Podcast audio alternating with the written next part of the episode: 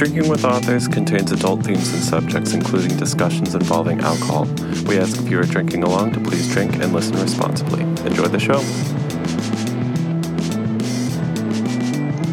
Okay, welcome to Drinking with Authors. I am your host, Erica Lance, and with me today is Val Willis. Say hi, Val. Hi, I'm Valerie Willis. Nice to be back again, you guys. Yeah. And Go today we have with us, ta-da! Dun! I don't have enough fanfare. I wish I had more people to do fanfare. Um, You, you have to yourself. introduce him. What are you doing? oh, Jonathan Maberry. Sorry. See, I started drinking early. and This is the problem. they don't normally drink, you know, red Oh, wine, the pickle jar. Not exactly. Yeah. No, j- Erica, we can't do this. Okay. You're. I would do a take two, but Adam's going to post this up anyway, so it doesn't matter what we do. Okay. So, hi, Jonathan. Welcome to the podcast. Hi, happy to be here. Yay. So let's talk a little bit about what we're drinking because obviously Val is already three or four bottles in. So today I'm drinking Ole Smoky Tennessee whiskey, but it's the mango habanero, which makes me very happy uh, on many levels. Val, what are you drinking for us? Um, my my fallback of Rosa Regale, uh, and of course because I live with terrazzo flooring, it's being being consumed in a, a Mount Olive pickle jar. We're so fucking classy on this show. Okay. I- I'm combining my two favorite things: coffee and not free. Yes. Like, We are, we are awesome. I actually had an employee at a place I was at put vodka and coffee together at work. And I'm like, what are you doing? And he goes, oh, this is a dirty hangover. And I'm like, yeah, but you're, it's still vodka and you're, you're still at work. yeah, Anyway. I, I, I think coffee and Kentucky whiskey is basically breakfast. Oh my God. I love that. Okay. Okay. So welcome to the show of drunk people. Thank you, Val, for drinking way in advance for us. I appreciate that. You're welcome. Yeah, she normally doesn't drink. She's not lying about that. Um, so, Jonathan, um, we heard you're an author. We heard that might be the case. It's it's, it's there's a rumor to that effect. Yeah, There is a rumor. It's I'm not sure if it's a vicious rumor, but there is a rumor. How long have you been writing? Oh no. uh, it's a complicated question. Like, I started in uh, 1978 when I was in college. I was I started writing magazine feature articles. I did a, a ton over the years, um, about 1,200 features, about 3,000 columns and fillers. Then I moved from there into nonfiction books. Wrote a bunch of when I was teaching at Temple University. I wrote a bunch of textbooks. You know, most for my own classes like martial arts history jiu-jitsu women's self-defense, but also for other people's classes because you know they asked. And I, why not? I wrote the, the archery and bowling te- uh, textbooks, which is funny because I couldn't hit the broadside of a barn with a bow and arrow if I was standing right there next to it. And my bowling scores are pretty sad, but I wrote the textbooks because. You know, well, um, you know, it, they say write what you know. well, I, yeah, but, I, but I, I did that, you know. And then uh, in the early 2000s, I decided to take a swing at writing fiction. And uh, my first novel, Ghost Road Blues, went up selling. It did really well. And now I'm writing my 37th novel. And along the way, I started writing stories and comic books. And I, I write for Marvel, IDW, Dark Horse, and more recently, DC Comics. So I'm writing Wow. a little bit of everything. But the only thing I haven't written is what I was trained to do, which was magazine, which was newspaper, you know, reporting. It's the only thing I haven't done. Written just about everything else. Do you think you'd want to write magazine articles and stuff like that? Would you enjoy that? I did magazine articles, well, newspapers. Oh, newspaper. Sorry, newspaper. You know what? I lost my interest in it really quickly. I, I, I graduated from high school shortly after the Watergate things. I wanted to be either Woodward or Bernstein. But by the time I was in college, I was more interested in writing features. And I, I started with the, uh, uh, write what you know. I started writing about martial arts, which I've been doing since I was pretty much an embryo. And uh, so I started pitching and did a bunch of that. Then I wrote other stuff, music and travel and skydiving and science and you know, but I don't think I'll ever do the newspaper reporting. I, I'm pretty happy with my current career. Well, you know, depending on who hears you on this podcast, somebody might reach out now and go, "We have a newspaper article we want you to write." This is going to seem, this is going to sound really weirdly arrogant coming from somebody who grew up poor, but they couldn't afford me. Um, hey, that's a great statement to make. I, I, Yeah. I think that's sort of the, the dream of authors is to be able to make that statement. oh yeah, I mean, I actually am the rags to riches thing. I, I grew up dirt poor in a bad neighborhood in Philadelphia, and now I live, you know, by the oceans in San Diego, and and uh, I'm I'm I'm not going to change this dynamic, this part of my life. I'm going to just keep writing novels and comics. That is awesome. You have something that is now on. How, okay. Ah, woo. I love when alcohol hits me. Netflix. Netflix. Yes. V Wars. Are you actually a writer on that at all, or do what? What's the dynamic for you on V Wars? Well, the dynamic right now is grief because it only lasted one season and it hasn't been renewed. Um, which a lot of things are not being renewed now because of, of Hollywood is shut down. So, um, you know, I'm not I'm not crying the blues as much about it as I would if it had been uh, uh, canceled for some other reason. But um, during the first season, which they, they shot, I was a consultant on it. I was not a writer on it. Um, if they shop it elsewhere, which eh, I'm sorry, if they sell it elsewhere, and they are starting to shop it elsewhere, um, to other, another network, I probably will be involved in some of the writing at that point. But um, so far, I haven't written for TV or movies, but uh, well, not quite for. I just wrote my first TV pilot for something that we're hoping to sell, but uh, I haven't written for V Wars yet. I wrote the books and comics it's based on. I think that's interesting. So I have to ask you because you're the first author I've gotten to actually ask this question fully to. So I write um, uh, fiction, but I do also write plays, and I've written screenplays, and I have one going out right now too. And I have a, a, a huge passion thing with my work in thinking about other people writing my work. Because a lot of times, I, as a reader, I read a book or something, a comic book even that I love, and then I see what they do with it, and then it, it sends me into my, an, an Erica blackout rage, and I'm like, just give me that back. I will write it for you. Just give it to me. Yeah, I, I'm I'm I'm not in that zone because for a couple of reasons. One, my version of it is always going to be out there. You know, the, the four V Wars uh, novels and the, and the runs of comics are always going to be there, so people will see my version of it. And since the show went on, you know, a lot more copies of that have sold. So apparently, people interested in the show did go find my source material. Uh, the same with uh, Rot & Ruin, which is my, my teen post apocalyptic zombie series. Um, Alcon Entertainment, who has that, hired uh, somebody who had written one of the Marvel movies and um, one of the bigger budget Marvel movies. and I'm not going to tell that guy how to, because every movie he's written has become a huge hit. I can't name him yet, but every movie he's written is a huge hit. I am not going to tell, you know, as, they say in the South, I'm not going to tell your grandmother how to suck eggs, you know, so he, he's doing his own thing. Uh, with V Wars, you know, would I have written the show differently? Of course I would. You know, the writer always has a different take on it than the uh, person doing the adaptation. But uh, I'm I'm not I'm not that much of a control freak for a couple of reasons. One, as as I said, my version's out there. Two, um, it's building my brand, so more people will find all of my books. And three, uh, I got paid, so their check so they, they paid me to do their version of it. I'm okay with that, and I will drink every day.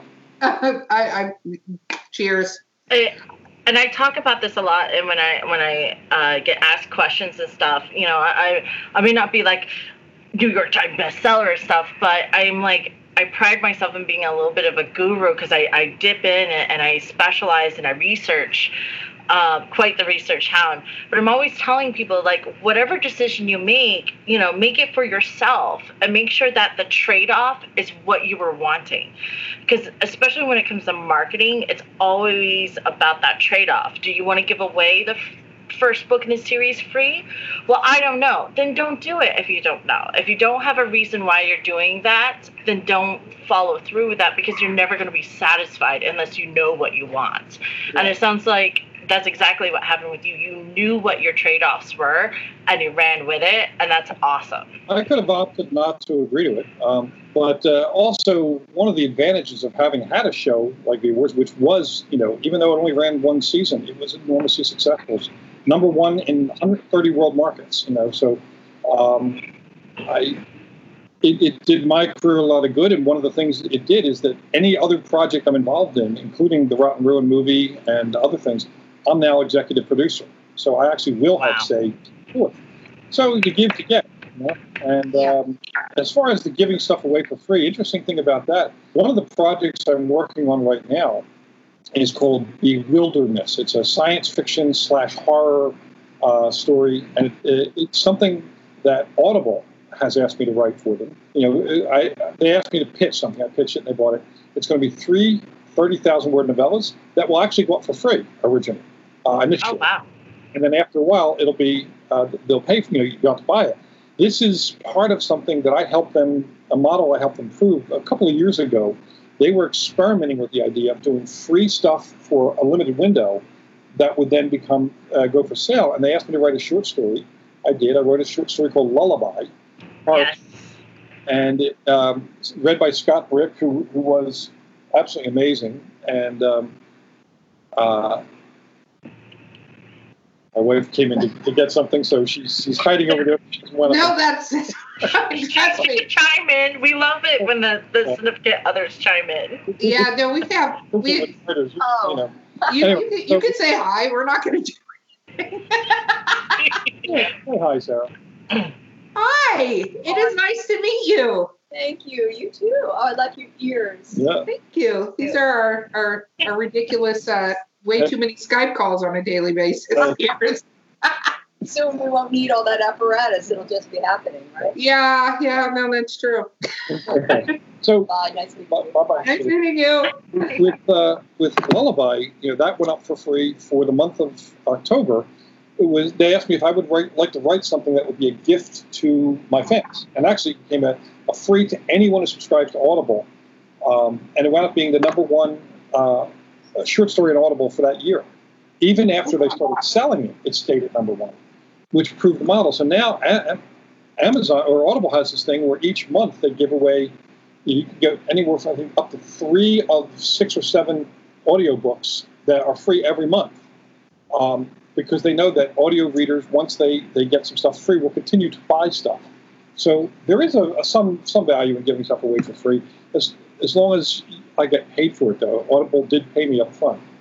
I'm very mercenary. You may have gotten that impression already. I don't do it for free. give it away for free. I still want to get paid, um, and um, I, I think that's a good idea. No, I, I actually utilize that service on Audible, and I found a couple different um, newer authors by by doing that because I, I think that's one of the things. It's it's really easy on all of the sites to have very mainstream authors like yourself presented, but the independent authors have to like grab hold of something while they can and jump in on Yeah. board and you know kind of present themselves. Know, Okay. A lot of friends who are independent authors and some who are hybrid authors. It's the one one area of publishing I haven't gone into yet, but I have a lot of respect for the kind of the new wave of it, where people are spending a little more time making sure that the the independent work they do is nicely edited, beautifully presented, and so on. And um, you know, any way that you can get your words out there that satisfies you is the right way. I like that. I like that advice. Okay, so we're going back in time to you writing um, bowling books, which is hysterical. I really want one of your fans to walk up to your booth with one of your bowling manuals to sign. I want that to. Actually, if they did, I would I would do everything I could to buy it from them because I, I never bothered keeping a copy. It was something I did for the bowling instructor who I was also dating at the time. Um, uh, would you like to write my my uh, my textbook? I'm like, well, that's the weirdest come on line I've heard in a long time. Uh, but I, I have I did have I do every once in a while have somebody come up with with one of my old um, textbooks. You know, uh, my usually it's my judo textbook, which was my biggest selling college textbook. Which I, I don't teach judo, I teach jujitsu, but I wrote it for my best friend who was a judo instructor, and it just became a really big, popular book with judo programs across the country. So, I'll, and that was my first published book. So I'll I get that every once in a while at conventions. And some of my old martial arts, mass market nonfiction books, people will show up with those and like, where the hell are you getting this stuff? You know? Well, apparently, out there, world who's listening, if you can find this bowling and or archery, I feel both of those in the same thing. Textbook, bring it. Bring it next time he's signing Yeah, books. I, I search eBay all the time for bowling for you, uh, bowling and you, and archery and you. Oh wow. I, I didn't come up with the titles. Judo in You is the is the first book. They decided to keep the same titles. I'm like, really? They suck as titles. But I don't know good bowling titles were taken.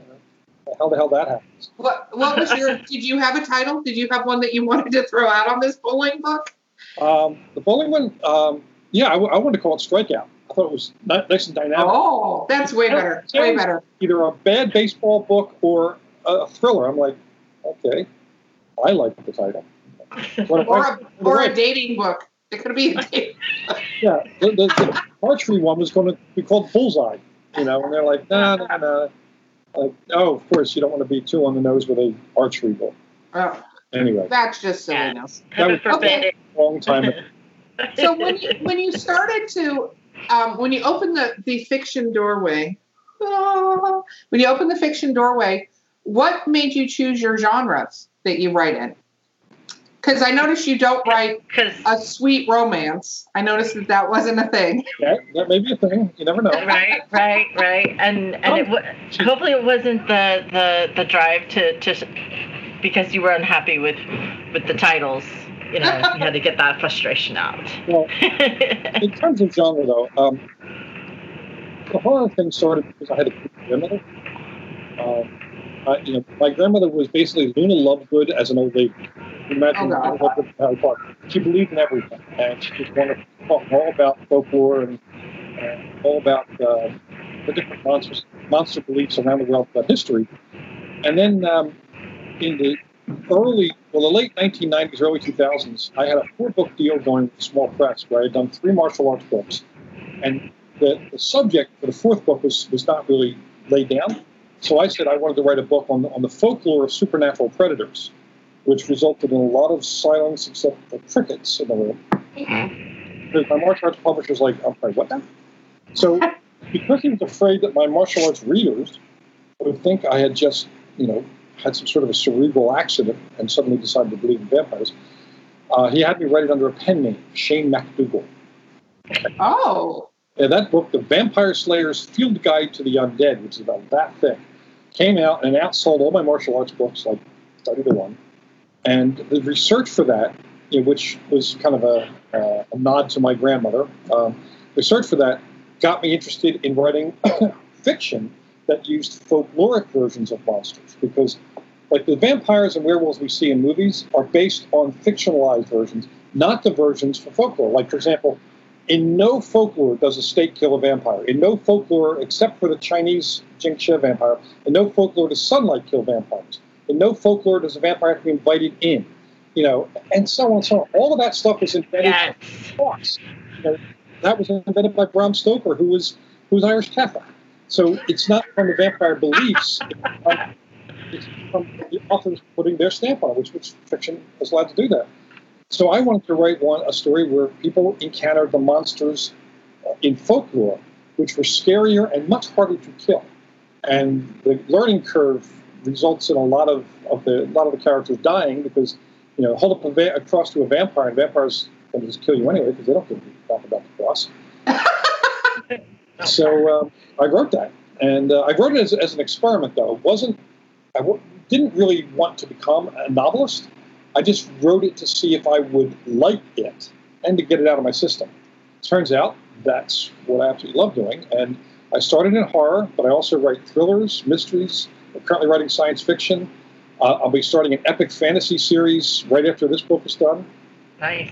Uh, you know, I haven't written a romance yet, but I'm not going to say no to it because if the right idea comes along and I give it to my agent, she can get me a good deal.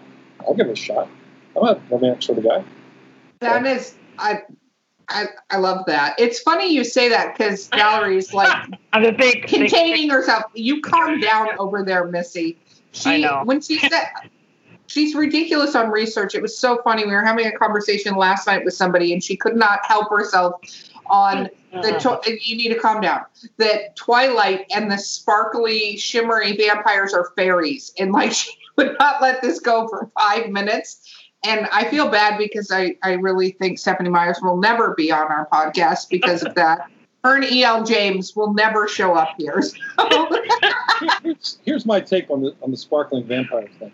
You know, none of us are the audience for that because we're not 11 year old girls. Um, and that was the audience she was writing for.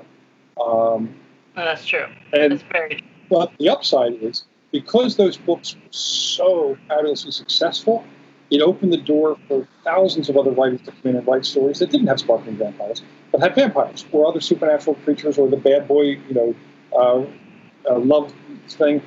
And I have friends whose entire careers exist because of that, or because of Buffy the Vampire Slayer, or, or something else that was an iconic hit. Um, and anything that opens the doors for writers to be able to, to sell their writing, I'm all for it. I don't, I don't care if it's a vampire drama with sock puppets, man. If it's going to sell books and it's going to open the door, let's go for it. Right. You know, I agree. I'd like to be suc as successful as Stephenie Meyers. You know, I I, I would love that. I think we all would. It's just, um, you know, it's interesting when when you take somebody like who who's immersed in the folklore like Val is, and she goes way too crazy research. I'm not that. Werewolf- I write. She writes paranormal romance and fantasy and stuff. I write horror and erotica. Those are the two genres I write. So I don't have to do nearly as much research, and my research is way more fun. so, I imagined it. Uh, yes. Think about research. I mean, Stephenie Meyer, Stephen King, and other people who have written uh, vampire stories weren't trying to write uh, versions of it that were folklorically based. They weren't. They were writing fiction. Uh, Stephen King wanted to reinvent Dracula, which was in, in se- itself a reinvention of various different types of, of uh, vampire legends. Um, so, but he didn't bother going back to do the research about, you know, whether Dracula was even uh, technically a vampire because he's he's they refer to him as a Strigoi, and Strigoi is ghosts. You know, Str- Strigoi's there are no actual vampire legends in Transylvania. There are pernicious ghost legends in Transylvania. Um, so it's it's you know anything a, a, fiction guy or, or gal wants to do, totally fine with me. Where I draw the line is when, when they're doing research and they, they think that the, the fictional vampires are the folkloric ones and they put it in a, a, a treatise about folklore. And that's bullshit. That really drives me crazy. You see a lot of stuff. I'm only laughing because I've lost my. I'm like, why did they even reference this? This is, this is, this is, this is even pre-Renaissance. yes. Uh, and I've written, you know, I went on to write five more or four more books on vampire folklore. Um, they, uh, Vampire Universe, uh, Cryptopedia, they, they bite, and Wanted Undead or Alive. And each one explores different types of supernatural folklore around the world throughout history. I actually wrote those as writer's guides so that writers would be able to tap into folkloric things rather than, than uh, purely fictional or retreads of fictional. I have a friend, a comic book uh, writer and artist named Mike Mignola, who does Hellboy. Oh, Yeah, he almost every monster Hellboy encounters is a folkloric monster, and Oh yeah. I love that. But he tweaks them for his comics. You know, his, his version of Baba Yaga is a little different than the, the standard Russian version, but you know, we're, we're, we're not pretending to write nonfiction. We're, we're we call ourselves fiction, so we Yeah. can talk with it any way we want.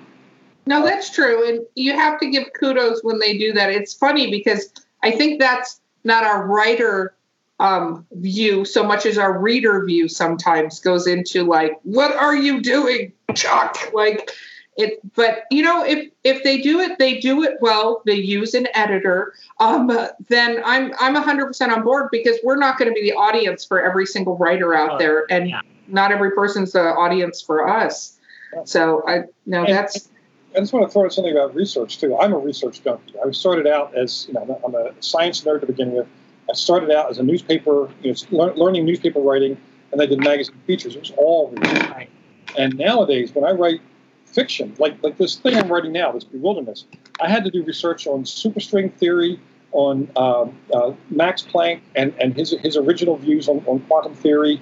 Um, I had to do you go into the whole all the philosophies about uh, pan-dimensional and omnidimensional uh, theory, um, and all sorts of things just to make this this novella work right.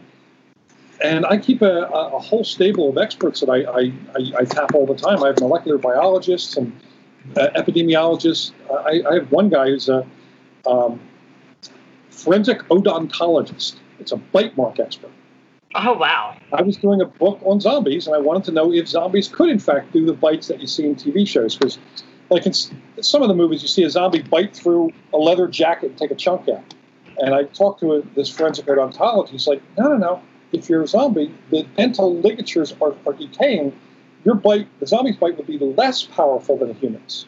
Like, ah, cool. Um, if they bit in a leather jacket, you'd have a bunch of teeth stuck in a leather jacket and a bruise, but they wouldn't be tearing chunks out. So when I wrote my first zombie fiction, I bore in mind what the realities of what decay would do to a reanimated corpse. So Wow. I, I, I'm I'm telling you that Valerie right now you're like her her she's like ah! so it all Okay. have to stick together. yes. Exactly. like what- like come up for air on occasion. Like I have to set alarms. And when I start to do research, I have to set an alarm so I remember to come up for air.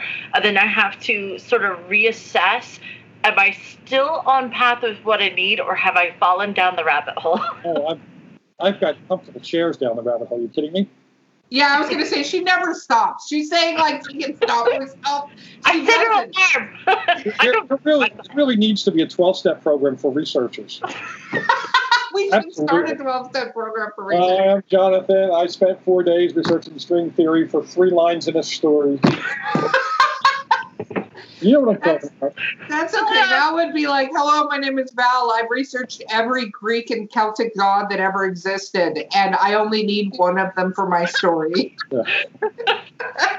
okay, so we have to take a quick break. We're going to do that real quick, and we will be back with Jonathan Maberry.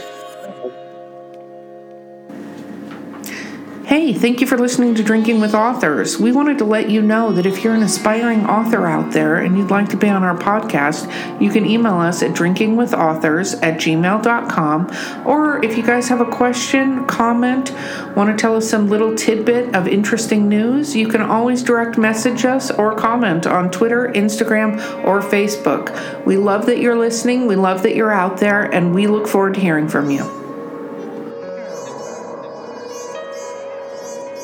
Try not to make a mess on my desk. I brought the What, bottle, what are you doing that could possibly make a mess on your desk? bottle and the cup. And Why don't you just drink out of the bottle then? Will that solve your problem? Long sippy straw. You know, Yeah, we could What get if- you like the curly kind. exactly. Let's get the curly kind. I'm totally on board with that. keep in mind that I'm going to attempt to go fishing again after this. And if I catch a mushroom like I did last time, I'm going to totally lose it. Just pour the bottle into the stream, and if they float up, you know, just grab them out. You know. Uh, no, but I usually hit the manatee at least once with the weight of the the the tack, so, tackle. So Wait, wait, wait, wait. Did you just say I hit the manatee? just a sentence you don't normally hear in conversation. What are you talking about, you crazy person? We call it the bus line because they come through like no matter what time of the year. There's a, a just like a line of manatees that are right there in the channel where we fish. And for some ungodly reason, there's 20 plus fishermen, but I'm the only one who will throw like that 20 ounce like triangular weight out and whack one. And then they make a honking sound and they splash and their nostrils like he starts to come up to the wall. They're putting a complaint. Okay, I want to just point out we've been recording this entire conversation. So if there are any manatee organizations out there, apparently you need to have a conversation with Val about her manatee abuse while fishing. we're, or stage an intervention. One, one of the other. You're why we can't have nice things regularly, Val. Okay, so fiction. Um, so you started and you wrote horror. What are you a horror reader? Do you enjoy that? Did you automatically go there? Because Well, You- I, I love horror. I, I, you know, always have because my grandmother teaching me about weird stuff. Uh, but yeah, I'm, I'm very much in the horror world. I'm on the board of directors of the Horror Writers Association and the MC of the Bram Stoker Awards. So definitely into horror. And more recently, I'm the editor of Weird Tales magazine, the rebirth of Weird Tales. So Oh, I'm, wow. I'm very much into horror, but not not exclusively. I do read it, but I also read thrillers, mysteries, historical. And, you know, I read all over the place. Um, I'll read whatever appeals to me as a good story. Occasionally, I'll do it on a recommendation by someone else. Um, but since my my reading is reading taste is so eclectic, a lot of people say, "Oh, you read this, you'll like that." It's like, oh, yeah, maybe, but I'll, I'll read a, a, page of it, see if it's going to uh, grab me. Okay, so that uh, that goes into my next question: is as a reader, will you finish a story or will you chuck it if you're done? Chuck. In fact, I, I am I am very much a snob about that. If I don't like the first line, I'm done. I am. I've got to like that first line. If I like the first line, I'll read the first page. If I don't like the first line, done. and I'm doing that with uh, Weird Tales too, because we had 10,000 submissions for Weird Tales. Oh, wow. Single slot we had left open. It was insane. One week submission window, we got slammed. And uh, 8,000 of them didn't make the cut even to be read because either they didn't follow the submission guidelines, they were formatted wrong, they were the wrong length, the wrong genre, or the first lines just did not catch me. I, mean, I don't have any interest in reading a story that doesn't grab me right away. You know, and I think that's an important statement for uh, writers out there is that you have to draw your readers in. There are some um, people who will just keep going, and I, I feel like it's it's like reading torture. That'll keep reading a book past a certain point. I won't do that. I get super done with the book. I'm like, okay, I'm done. You've yeah. thrown me out of the story. I'm out. Think about like when you're browsing in a bookstore. Pay attention to what makes you not buy a book. If you pick it up, what makes you not buy it? That, those are the things you should be paying attention to. For me, it's, you know, of course, I'm attracted by covers and titles. You know, that's why I'll pick it up. I'll read the jacket text, and hopefully that will be good. Um, if I get, if I like the jacket text enough, and and go and read the first page, if I like, you know, that and read the first page, it's a very good chance I want to buy the book. Um, if I'm not sure, I might take it over to the coffee shop inside the, uh, the bookstore and read a chapter or two. Um, but again, it's got to continue to entertain me because there's too much competition for anyone's attention um, for us to, to waste time with stuff that does, isn't for, for us. And I say this uh, with a qualifier it doesn't mean the book or the story is bad. Right. I'm not the audience for it. And if I'm not the audience for it, I'm not going to read it or watch it or whatever. And somebody yeah. else may come through because clearly somebody else liked it. Otherwise, it wouldn't be on the bookshelf. No, that well. Uh, I have a debate about that, whether or not, because I feel sometimes some authors are just obligated to write a story and they're like, look, Jonathan Maberry wrote the story, quick, slap it in there, versus people going, you know, this is, I feel like there's a something that happens, and you might be of this level of fame right now because you're a, a very big deal. Is I feel like when you're a younger writer and you're doing it, especially if you have editors and stuff like that, you have people sort of watching what you're doing and kind of being a voice of reason at times. Oh, and then you get other authors, and I go, just is anybody talking to this human being and going, like one of my favorite authors, and I've I've read all of her books, and I have no problem because I I again she might not show up on the podcast, but I really enjoy her books, which is Laurell K. Hamilton, Anita Blake series. A friend of mine, by the way. Oh, I, I love her books, but there is one book, and I'm not even lying, I have it on my bookshelf. It is called um the her in her thing, Skin Trade, right here. I have it tabbed because in a chapter she says the word wound 13 times in two paragraphs. Yes. The word wound. And I had her sign this page. You can see it's signed by her. I, I love her to death. I love her bad guys. This is my probably one of my favorite series of all time. But I'm like, is anybody there going, hi, or appreciate you very much. You said wound 13 times in this much space. Can like what happens? Yeah, that, that that's unusual. I don't know why that happened with her book. Um, but I know, like with Stephen King, I, I love Steve. He's a good, he's a good guy. He's a friend. But his book to sell, they, you know, the, I, I, know for a fact that the, the copy editor who was assigned to edit that was afraid of editing Stephen King for fear that she'd be she'd look like a fool telling him to correct stuff. So the book went out with like 114 uh, mistakes in it, and it was panned by the critics.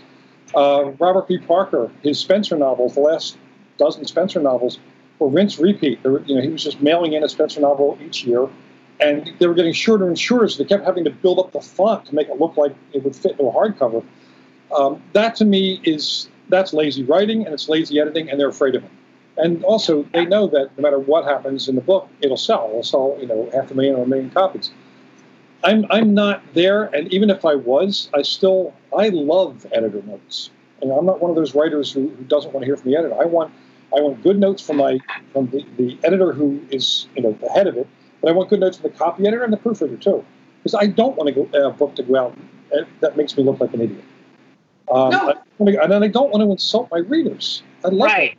you know? And, and I always refer to Stephen King because if you go to his website, he actually has like a part of his website that says, "Hey, did you find a spelling error or or a grammar error in my book? Send it to me here." That And-. And that's awesome. Oh, sure, you did. It, it did. You know, it's it shows that even the we're all writers, we're all editors, but we're also all human, and you can't possibly clean everything sometimes. Right, and you you know if you've written it, there's a tendency to read through the mistakes because you, you, you you're reading what you remember writing, not what actually be typed, and there's Uh-huh. probably a difference between those two. And that's one thing I stress a lot is that this is why an editor is important. I mean, for a starting writer, sometimes they can be expensive. And if you're lucky, you find somebody or friends that can at least help. But find anybody who can read the book and tell you there are issues with it. Do you get to choose your, do you have one editor or do you have several editors or do you get to choose them? Uh, I don't get to choose them, but um, I I work with a lot of different publishers. So I have my editor at Macmillan. I have two. I, I write for several different imprints at Macmillan. I write mostly for St. Martin's Griffin. So Michael Homler's my editor there. He's my favorite editor. He's he's the one I've worked with for all my Joe Ledger thrillers, my zombie novels, uh, anthologies. He's he's my go-to editor because if we're to if I have a new idea, my agent's going to pitch it to him first because I love working with the guy and he gives great notes. Second, um, but I also write for um, for imprints. I write, there's an imprint of Simon and Schu- of uh, Macmillan, an imprint called Imprint. I'm not sure. Yeah, Okay. Good marketing on that one. so alcohol was involved. I'm sure. I Um, hope so. Uh, but it's a young adult. I, I've done two novels for them. I, I, I've written uh, for Tor, um, different editor there, different editor for each project with Tor. Uh, I've, I've an editor at, at Audible. I have an editor with um, JournalStone, with Simon and Schuster. You know, every place, all, all the comic book places, and there are editors that I, you know, I, even though I don't get to choose the editor, I can choose not to work with an editor if I don't like that editor. There's an editor I won't name who I, you know, replaced an editor who was great. When that editor got sick and left, they gave me a new editor, and she was awful. She was absolutely awful, and uh, not only bad editor, but also wasted my time. And I do not like that because I write. I'm a high output writer. If you waste my time, that means something else is going to be impacted by that. So, you know, that editor is no longer there, not because of me, but because other other writers complain too. But I so I don't get to pick the editor, but I, I love working closely with the editor to make sure that what I do is really um, the best version of it that, that can go out. Um, I'm not one of these people who thinks oh, everything I write is so precious that nobody should touch it. I'm not that guy at all. You know, I'm No, business- I I think that's brilliant because the moment you become that guy, you're going to start having problems. Right. Yeah, Because you're also starting to insult your readers. And the last thing I'm ever going to do is offend or insult my readers because without them, I'm a hobbyist. Right. Right. no, I think that's a perfect viewpoint because I'll tell you when I honestly of this book and I again I love Laurell K Hamilton. I've bought and read every single one of her books. So so as a reader, I've supported her as an author. I went I met I go to Dragon Con because I'm a nerd, but I was I met her there Me too. And um, it was funny because when I was walking up, I told some friends of mine that I was with what the problem was, and they're like, "Do not get us thrown out of Dragon Con." And Laurell looked at the looked at the chapter, and she's like, "Why do you like this chapter?" And I wanted desperately to say, "I love your work. I love the character that's in it because she has a bad guy that's amazing in this chapter." And but I wanted to go, "Did you know that you wrote?" this 13 times because I had listened to the audiobook of this is how I got this particular book and I'm like wound wound wound wound and I'm like what is happening right and I love that you say that because I think a lot of times celebrities in general forget their fans are who are supporting their thing yes there are publishing companies that want you there are places that want to put your books and stuff like that but there's a point that if you alienate your fans you're not going to have as many of them and not going to be as popular Yeah, and you're not going to have as much fun either because the fans are book nerds like, like I am. You know, uh, I, I do I do these Facebook Live things every week. Um, you know, and it's just basically me nerding out with, with the people who read my books and us all having a bunch of fun. It's not, you know, I don't do them as sales pitches. I do it as this is a way for you know us all to, to nerd out on stuff we enjoy. You know. So do you, let's talk about your fans for a moment because um, me and Valerie are nowhere close to your level of a writer yet. But I've had fangirl moments where fans have walked up to me and gone, "Oh my god," and gone a little like crazy because of some of my erotica books, which makes that even funnier to me. But um, how do, how do you how's your fan or interaction? How do you feel about interacting with your fans? Oh, I love it. It's so, it's usually it's a rolling party. When I do Dragon Con or Comic Con or any of the other cons I do every year, except this year, um, I I love hanging out with fans. In fact, not only do I like when they come to, uh, to a signing or a panel or something, but often there are, you know I look for events where we can all just find some place to hang out, like the Westin Bar at, at uh, Dragon Con. A lot yes. of hang out there, but also a lot of fans hang out there because that's where the writers are hanging out. And it's you know we're, we don't none of us are putting on airs. It's not like we're there to hold court. We're there to, to have fun together. You know, it's one, one of the reasons I do love Dragon Con so much. It's fan run. It's uh, as opposed to some of the other corporate. It's fan run and it has that that fun vitality that you know the, the true love of what we're doing there. You know, and all these different you know fan bases colliding and overlapping. It's fantastic. I love fans, Do and I walk? A lot of them into my books too. That is awesome. That's so awesome. tell us a really fun fan moment. You got to have a couple of really interesting fan moments. I see the look on your face. So tell us a fan moment. The very first time I saw fan cosplay of, of some of my stuff was freaky. I was um, I was doing a signing in Doylestown, Pennsylvania for I think it might have been the Dragon Factory or King of Plagues, the second or third book in my Joe Ledger thriller series, and a whole group of, of uh, older teens came up dressed like the, the characters from the book. That is awesome. I've never done LSD, but I'm pretty sure that's what it would feel like. I was looking at the guns, here, clothes, they had, they had mock versions of the guns. I'm like, this take my pulse, stroking out, it's just, just finding how I got it. And then both were, Did, when you saw them, did you know who they were? Like as they approached you? I one person who wasn't the person who saw. So first seeing a bunch of guys dressed like guys from Echo teams. And at Dragon Con, a couple years later, um, another fan thing that was really fun. Actually, I'm sorry, it wasn't Dragon Con. It was um, oh, it was a book festival in uh, in um, Cheyenne, Wyoming, and uh, they asked me if I'd like to to go out and be the host for uh, you know a, a fan costume parade. And I asked, sure. Six thousand zombies. Six thousand zombies. They were all there, and I became the grand marshal of the zombie parade. We marched all the way up to the steps of the courthouse in Cheyenne, and there's a photo of me standing there with thousands of zombies around me. It's like I had no idea that was going to happen. So, fan events like that are fun. I mean, they're just too much fun. Oh my goodness. So you've won a lot of Bram Stoker awards. It's funny because one of my friends is uh, Jeff Strand, and Oh. he does a lot of presentations. Do you know Jeff? Yeah, Jeff's Jeff's one of my good friends too. In fact, he was the MC of the Stokers and handed it off to me, which is really fun following a stand-up comic, which has been doing it for ten years. Like, oh, that's no pressure at all. Holy shit! Uh, Jeff, Jeff and, and Lynn, his wife, I mean, they are I, two nicest human beings I've ever met, and Jeff is the funniest human being I know personally. yeah, you should ask him about his favorite fan moment. I think I have. Yeah. He had, a fan who apparently looked up all of his college pictures and went and took pictures everywhere he did dressed as him. Even put she's a female, put on a fake mustache. Yeah. Hold on, I, I got, I got one, I got one like that. So I was doing. I'm known for my Hawaiian shirts. Uh, so I was doing a sign a year ago at a bookstore in San Diego, and this young French woman came in. She's, I mean, I'm six foot four. I'm the size of Sasquatch, right? She's this little tiny petite thing. Comes in with a baseball cap with B-boys on it, like the one I have, a Hawaiian shirt, a tuft of, gray chest hair, it on, and a fake beard. And so she was outplaying me. It was. That was I shit. I- You know, it derailed the whole signing for like 20 minutes. We were all having a lot of fun. There.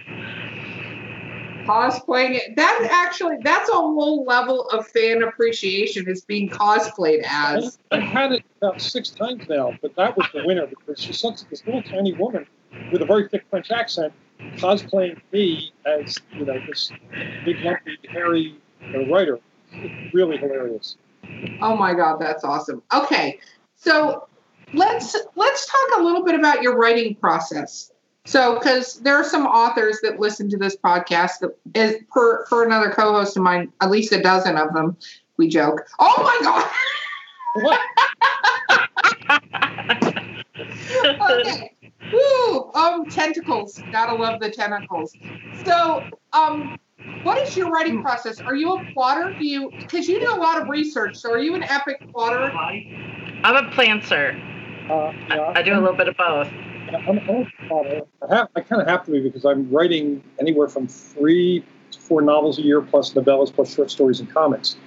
So there's no way I could do that if I was pantsing. I need to be able to know where the story's going. So I, what I do is I, I do a lot of preliminary research. I do a bullet pointed out list um, that you know for each chapter and each scene, um, and then I then I write the first chapter, which is almost always a couple paragraphs long. Then I jump forward and write the last couple uh, chapters of the book. Then I back up and plow, plow forward. Um, I write eight hours a day every day. Um, it, it's my day job. It's what I have to, you know. And I this year I'll be doing close to three quarters of a million words for publication between short stories, graphic novels, individual comics, uh, novellas, novels, and uh, articles and, and essays. So How many do you have going at the same time?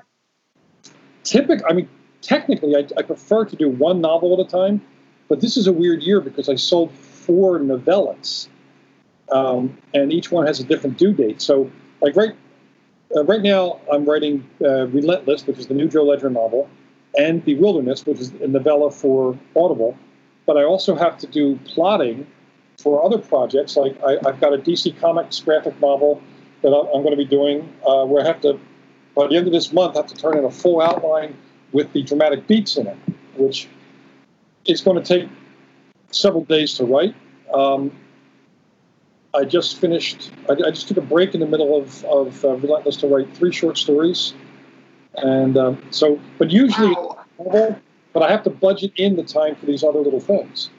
Do Uh, you um do you ever have a story get away from you? Meaning like you just talked about writing, you know, the dramatic points. I think that's what you said. There's a lot of liquor in my system, so I think that's where we went with that. But do you ever find yourself like uh, I know for instance, I'm a pantser. I'm an epic Yeah. pantser She on sits yeah. down and goes. And then I- I, I like to like do an outline of like some major plot points.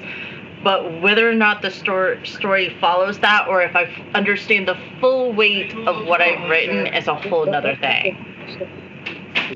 I, I outline too, but I you know outlines are not set in stone. That's why I do a bullet pointed one rather than a lot of a lot of detail, because characters and plot lines are organic. Plus, I'm doing a lot of spot research along the way. So, for example, in my Rot & Ruin series, I plotted the whole thing where the teenager um, doesn't fall in love with his hometown girl who loves him, but instead falls in love with this feral girl out in the, out in the wild. But the first scene I wrote with that hometown girl, she became far more interesting and complex than I expected. And so I added another scene, another, and then eventually I had to replot the entire book because it turned out she was clearly the co-star. So I, I am open to to re, uh, revising my outlines, but um, I do try to stick to them as much as I can. Do you ever feel trapped by that? To be blunt, like, do you ever feel like you've written this thing? It are any of the people that are buying your books expecting A, B, C to happen, and you go, "I want A, X. Here you go." Well, no, because you know, when we write a book, we're the god of that universe. I, I'm not trapped by being the omnipotent creature in the universe I'm creating. I can do any fucking thing I want. So if I'm writing it and I, you know, I feel like this is pushing me into a corner, I'll just scrap that part of the outline, rewrite it, keep going. Where sometimes I'll write to a certain point and realize that maybe there's a plot point that I thought was going to be great, it isn't, I'll put a note in the in the manuscript. You know, I, I have this thing. I put in all caps, edit this, and like lose the storyline, and then I'll keep writing, and then I go back and look for all those little notes I've had that that you know, deviate from my outline. I never feel Yeah. by it. I, I will more. I mean, quite often I reconsider. In fact, most often the thing I change most is is the ending, the final act, because as Oh. the characters become more real and the plot lines become more uh, uh, dramatized and the characters react to them and, and are impacted by those events. I, I'm thinking, well, you know, is, is the outline, the ending that I wrote really where I want to go? So I'll, I'll, do some reconsideration. You can't expect to have all your best ideas the day you write your outline. That's that's that's unreasonable. So I Yeah. agree as somebody who doesn't write any outline whatsoever. the advantage, there are advantages. It's a mathematical formula of cause and effect. So as a result of writing the outline, you can foreshadow better. You can lay, lay clues and hints, and it also keeps you from writing things that won't ultimately belong in that book. And I don't have the time to waste writing scenes that I will probably have to cut. I, I you know, I can get pretty self-indulgent, like most writers. I could write scenes that feel good, but really don't belong in this book, and I don't want to waste my time writing them just because they feel good. I'll make a note about it. Maybe it's for some other book or, or a short story, but I've got to stay on focus. I've got to deliver a novel every three months. Um, and Yeah, that- my editor sometimes she's like, Val, does it really need to be there? And I'm like, well, does it really need to be there? like that's that's the Val hard talk, and then I have to I have to take a thing out. the- these are I mean, it's important to have people uh, keep you honest about it. You know, uh, if I've I've written some novels where I really didn't adhere to my plot very well, and they got to be bloated monsters. I had one book that was close to two hundred thousand words of, of Oh a my god. contractual 140,000. It should have been. So, you know, and I sent it off to my editor because I was at the deadline. He's like, um, dude, uh, are, are, you- are you high or something? I'm like, no. It's like, you realize this whole plot line that takes up so much time doesn't belong in this book. Maybe take it out, use it in another story. And I wound up having to cut, um, I cut 50,000 words out of it. And So you basically cut a small novel out of it. I did, and that's time I could have I could have used writing something else that I, my agent would have sold. My agent isn't happy if I do that because you know agents make fifteen percent of what you make, and that that only matters if you're turning out works that she can sell. Mm, That makes total sense. Do you ever um where do you no, going back. Woo, whiskey. Where do you get your inspiration? Like when you're coming up with these ideas, where do you get your inspiration from? Mostly reading nonfiction on various science topics. Um, like for example, I was doing a, a I wrote a book called Predator One uh, some years ago. It was the seventh book in the Joe Ledger series, and I had been that came out of I was doing some reading in pretty obscure science journals about the um, uh, the, the ethics of what will happen when uh, drones, little you know drones you can buy in a store, become commercially available because they weren't at the time, and there's a lot of fear about you know bad things that can happen with those drones. The same thing you know uh, about autonomous drive systems and GPS hacking.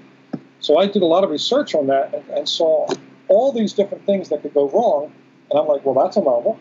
So I wrote that novel.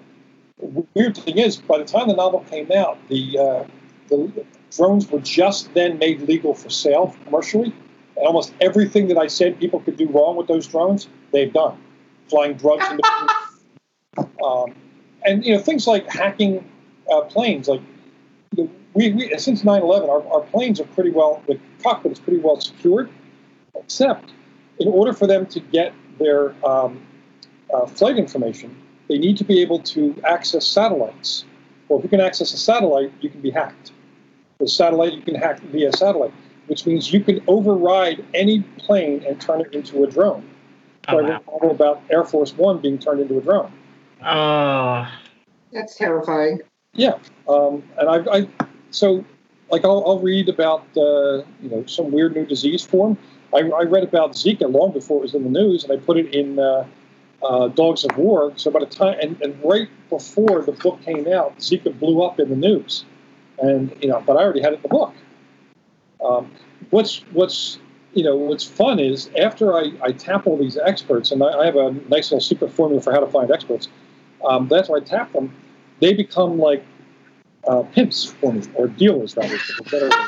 Um, they'll like I'll get emails. This is really cool. Just don't open this around people because it's going to be necrotizing fasciitis or some other horrible disease. They're sending me photos about and all this information. And I did, by the way, open it in an airport lounge once. Necrotizing fasciitis, not attractive when people are around you. Um, but they, they, they all want me now to use whatever cool thing is happening in their field of science as the theme of my next book. And uh, so they're out there, you know, hitting me with all sorts of bizarre ideas. And uh, some of those experts wind up actually in my books. Uh, John Cmar, who's the expert uh, epidemiologist, um, uh, Scott Sigler, if you know him, had uh, turned him on to me because he used him in his books. And then uh, Scott and I started using him so often, we, we had a panel with him, the two of us and him, at DragonCon. And he's become this rock star epidemiologist. He even grew a ponytail to look cool. That's awesome. I love that. as, a, as an ongoing character. And I have another guy, Ronald Coleman, hold on, uh, Oh, molecular biologist in San Diego. And uh, when I was doing, I, I was, I was, I pitched a comic called Pandemica about a global pandemic hitting. I pitched this two years ago, by the way. Started writing it last year, um, and he's been my molecular biologist uh, uh, expert for the whole thing, and now he's actually a character in the story. And a little bit of irony. This is this is Pandemica, right? This is first issue. 4 issues that came out. The final issue, which shows how the Pandemica ends, is delayed because of the actual global pandemic. That's hilarious. you know, it's interesting. I started watching that pandemic show on Netflix and I had to stop because I was like, this came out way before the pandemic. And the listening to it is amazing. And you talked about writing news articles. How do you feel news? uh, I'm totally sidetracking from what we're talking about right now, but how do you feel the news act? Surprise! We're all surprised by Erica's drunkenness. Not at all. Um, how how do you feel news actually communicates now? Because what's interesting to me is I work with a bunch. I work with ten other global offices around the world, and what they're hearing and what we're hearing even what we're hearing from state to state is very different. Like I talked to a friend of mine who lives in, we're in Florida. I live in, Pen, uh, she lives in Pennsylvania. What's happening in her state regarding this pandemic is very different than anything you see on the news. Well, yeah, I, I got some issues with with how the uh, the news is being reported, and most of those issues start with how the government is trying to influence how the news is being reported.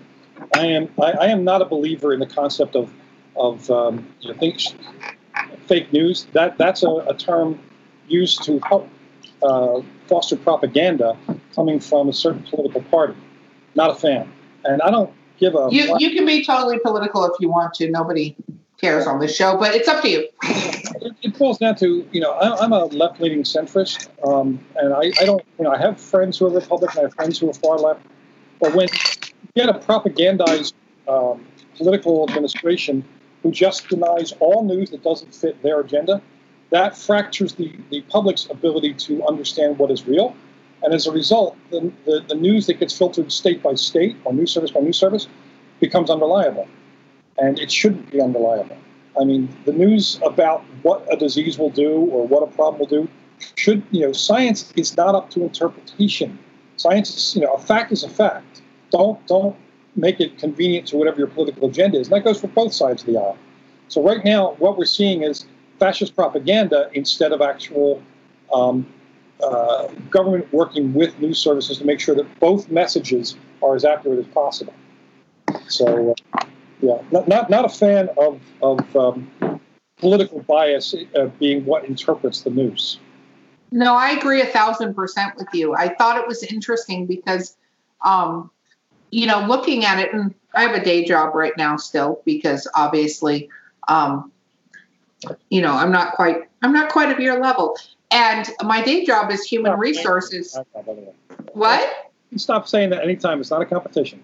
No, it no, it is. I've now declared it a competition. No, just She, kidding. she declares Well, I- everything a competition. Everything's a competition to me. No, I I, had to start early. you know, I look at um, people who've accomplished what you've accomplished, and that's what I aspire to do. I look at what your successful things have been, and that's what I want to do. But it's interesting running human resources and trying to gather information to decide for 900 employees, what is the correct thing to do? And when you don't have that accurate news, you can't decide what you're doing correctly, which Yeah. is, you know, it's unfortunate considering we have all of the mechanisms that would allow correct news to occur.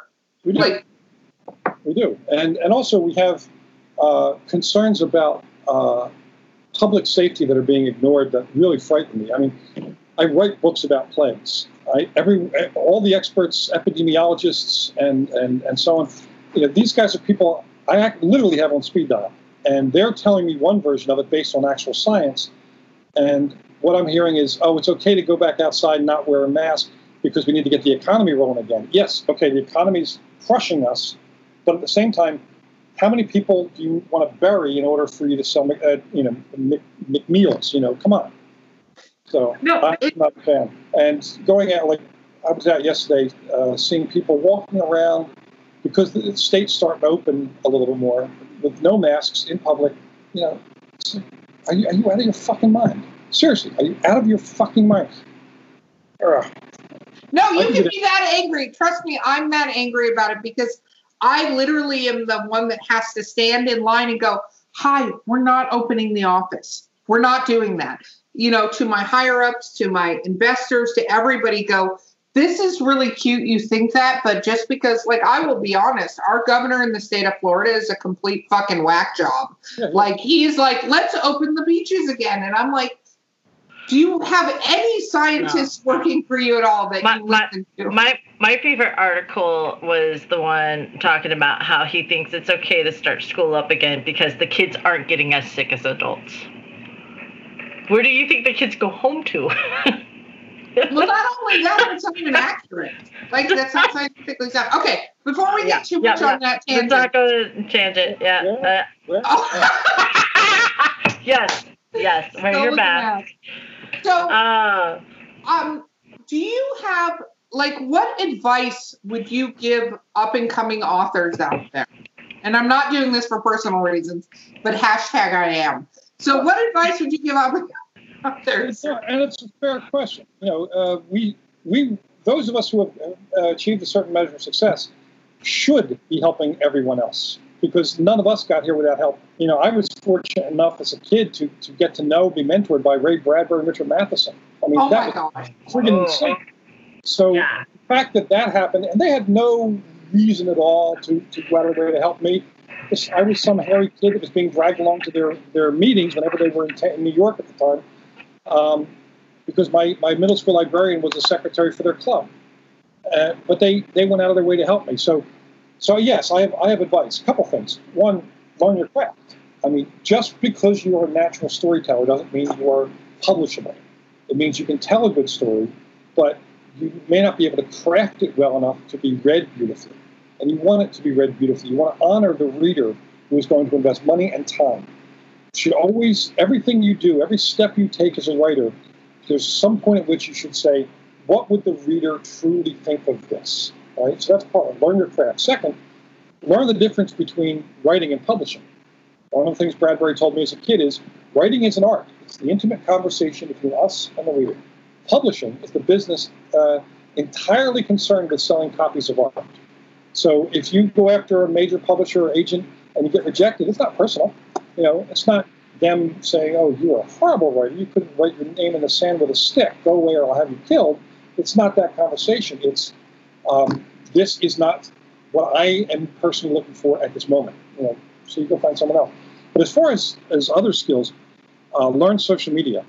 Um, we are well into the age when a writer is not going to be successful if you're not on social media. You need to learn how to use Facebook, Twitter, LinkedIn, maybe even uh, Snapchat, um, Instagram. Uh, I budget 10 minutes out of every writing hour for social media. Um, I don't write like uh, really extensive blogs or, or make elaborate posts. Half the time it's a sarcastic cartoon or, you know, I have a buddy, Dan Piraro, who does the Bizarro comic. I don't know if you're familiar with that one. It's a one panel Yes. comic.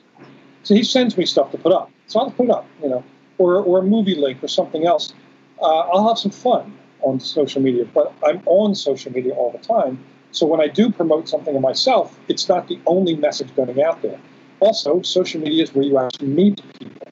You have conversations. I wouldn't be on this po- podcast if it wasn't for uh, being found on Twitter, right? Yeah. So Yeah. this, you know, being able to meet people, make new friends like I am now, you know, getting getting the word out there, sharing conversations. Social media allows your community of writers, readers, and book people to be global. Um, also, don't ever let anyone talk you out of it. A writer, one of the first and most important things a writer has to has to become is relentless. You cannot ever let someone say, or, or believe when somebody says writing is too hard, you'll never make a buck, blah blah blah blah blah. It's a whole bunch of horseshit.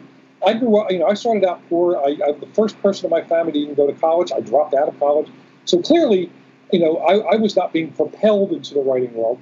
I, I got here because I learned the business and I learned the, the skill set, and I worked to improve that every day. Um, and I never let someone talk me out of it. I know it's tough. We all know writing is tough. We all know publishing is tough. Okay, we can take that as a given. So, what do we talk about that's going to help us get there? Um, I also believe writers should be parts of writers' groups. I have these things across the country called the Writers' Coffee House, which, by the way, is open to everyone.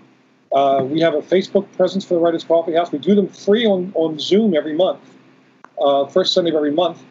It's writers helping writers for no reason other than writers should help other writers. And, um, you know, the, the, the one bit of advice, I, I another bit of advice from, from uh, actually two bits of advice, one from Bradbury, one from Matheson. The Bradbury one is uh, when I asked him what, I, what he thinks I should write, he said, no, no, no, no. See, here's, here's the question. Write what you should want to read, and not just what you would like to read. Write the story, the book you would go out of your way to track down, find, and read. Write that story. Got to write from the point of view of you as the passionate reader of your own work. If you're writing to the most passionate reader, not loyal reader, passionate reader, someone who's not going to forgive your, your mistakes, but is going to be compelled by the, the, the depth and complexity and, and, and, and richness of storytelling, right for that reader. So that's one thing. And the Matheson thing, really important, took this to heart. Um, he said that uh, writers, you know, if you let yourself, if you tell yourself, in fact, that you are one kind of writer, that's the only kind of writer you'll be, even if that market dies around you. Whereas if you say, I'm a writer and a writer writes, you're open to every po- possibility and you'll be able to, to write. I, you know, my biggest successes are not in the fields I thought I was going to be successful in. My first huge success was Patient Zero, a thriller. I started out writing horror. My second huge success was Rot & Ruin, which has become an, a, global bestseller. It's a, a, successful webtoon. It's in development for film right now, and you know it's required reading in thousands of schools. I had no interest in writing young adult, but the door opened, and you know there was an opportunity to try it. Turns out that's what I do well, or it's one of the things I do well. So writing outside your comfort zone. If you look at Ray Bradbury's work, what Dreams May Come, Stir of Echoes, Somewhere in Time, Shrinking Man, I Am Legend. No two of those books is on the same shelf. They're all different genres. And none of his books were bestsellers, by the way. I Am Legend became a bestseller posthumously when the Will Smith movie came out. Prior to that, not one of his books was a bestseller. And yet he was a successful um, published writer his entire life. Oh, there's actually one more thing. Uh, Ray Bradbury's Ten Commandments of How to Be a Great Writer. Don't be a jackass. Don't be a jackass. Don't be a jackass. Well, you see where that's going. That's Bradbury's Ten Commandments for How to Be a Great Writer. I absolutely love that. You have been thoroughly amazing to have on this podcast, Jonathan. I want to. And, um, you know. More, you know, drinking and podcasting, I think, is the best combination on the planet. I want to thank you so Are much for. Are you suggesting that writers drink? I I actually encourage it, not not to the point of alcoholism, but man, a couple of, of shots can make the difference on a story sometime if you're getting too wrapped up into it. Valerie, um, you have been thoroughly amazing. Obviously, it's very easy to find you, but what is the best method do you feel your fans should find you on? Um, yeah. Well, if you go to my website, jonathanmaberry.com, and spell my last name so you can actually find it, it's M A B B R Y, not M A Y B, um, then uh, that links to all my other social media and also has a whole page there of free stuff for writers. query letter samples, synopses samples, Nice. all the different downloadable things, all free. Go there. And then from there, you know, you can follow my newsletter. You can go to find me on Twitter, LinkedIn, Facebook. I do a an Ask Me Anything every Thursday at four o'clock Pacific time, so adjust your time zone, on uh, my my author page on Facebook. Come and have fun because I got I got cool toys. It's all come and play, you know. That is wonderful. I want to thank you again for being a guest on um, our podcast, Drinking with. Oh, there's a Godzilla. As a Godzilla. I'm telling you, you're like my new favorite person in the world. Okay, so I got a lot of Jonathan, stuff for my office. It keeps me keeps me. I'm not going to say sane, but in, amused. Uh, I don't think any of us as authors are sane. I don't think we'd be as good as we are if we were. So I want to thank you for being on the podcast. This has been Drinking with Authors. I'm Erica Lance. My co-host has been. Valerie Willis. Nice And guys- guys. Yeah, we'll see you next time.